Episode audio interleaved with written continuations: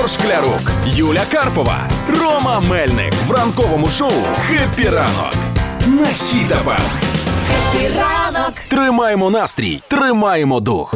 Китайська залізниця просить своїх жінок не наносити макіяж у поїздах. Це чомусь обурились всі жителі Китаю в соцмережах, і там почалось, почалось, почалось. А, чого? Вони проти, що, що там жінки?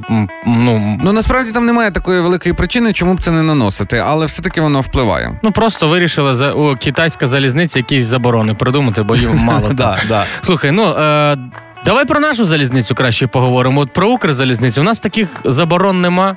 Я Немає. думаю, якби наша Укрзалізниця якісь ролики знімала, то вони би були такі, знаєш, більш е, навчально-профілактичні. Ну так, да, я думаю, був би знаєш такий ролик, де йде чітке розділення по вагонах. Отак, от е, пивний вагон, Мгм. вагон курей гриль, вагон, де плачуть діти, але він звукоізольований. Вагон, де тільки нижні полиці, щоб людей не вкачував. Е, наступний це такий ролик інструктаж для тих, хто буде їхати в Укрзалізниці в поїздах вперше. Це ролик, де будуть показувати, як правильно чистити куряче яйце. Знаєш, Ага. щоб не оббивали столи, столи не оббивали, не, не, не дряпали там, щоб шкарлупу не розсипали по всьому вагоні.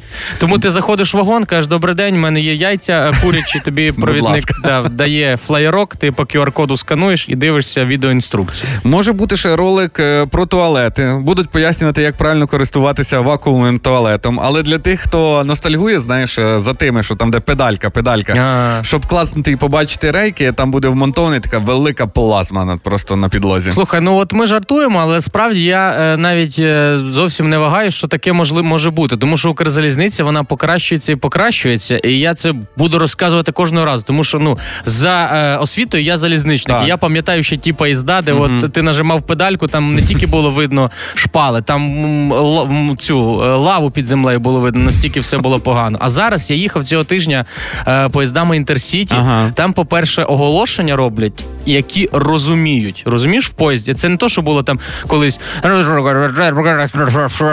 повторюю.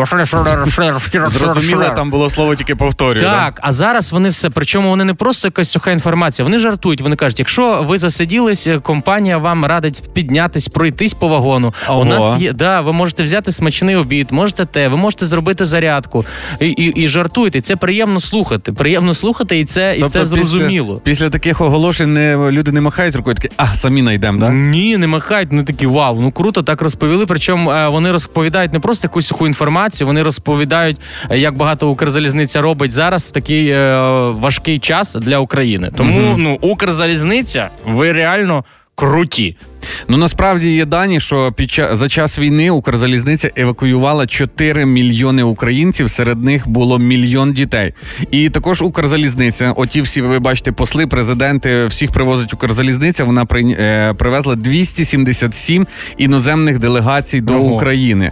Ну тобто, всі великі події, всі великі люди, які до нас е, приїжджають, все це допомагає Укрзалізниця. Ми дякуємо Укрзалізниці. По-перше, що ви до нас привозите цих делегатів. По-друге, ви спасаєте людей.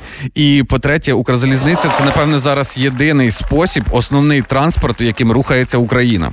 Це так, це так. Раніше що? Що ми знали про Укрзалізницю? Волога постільна білизна в поїздах. А зараз що Макрон взяв собі два чая і вафлі по дорозі зі жмеренки.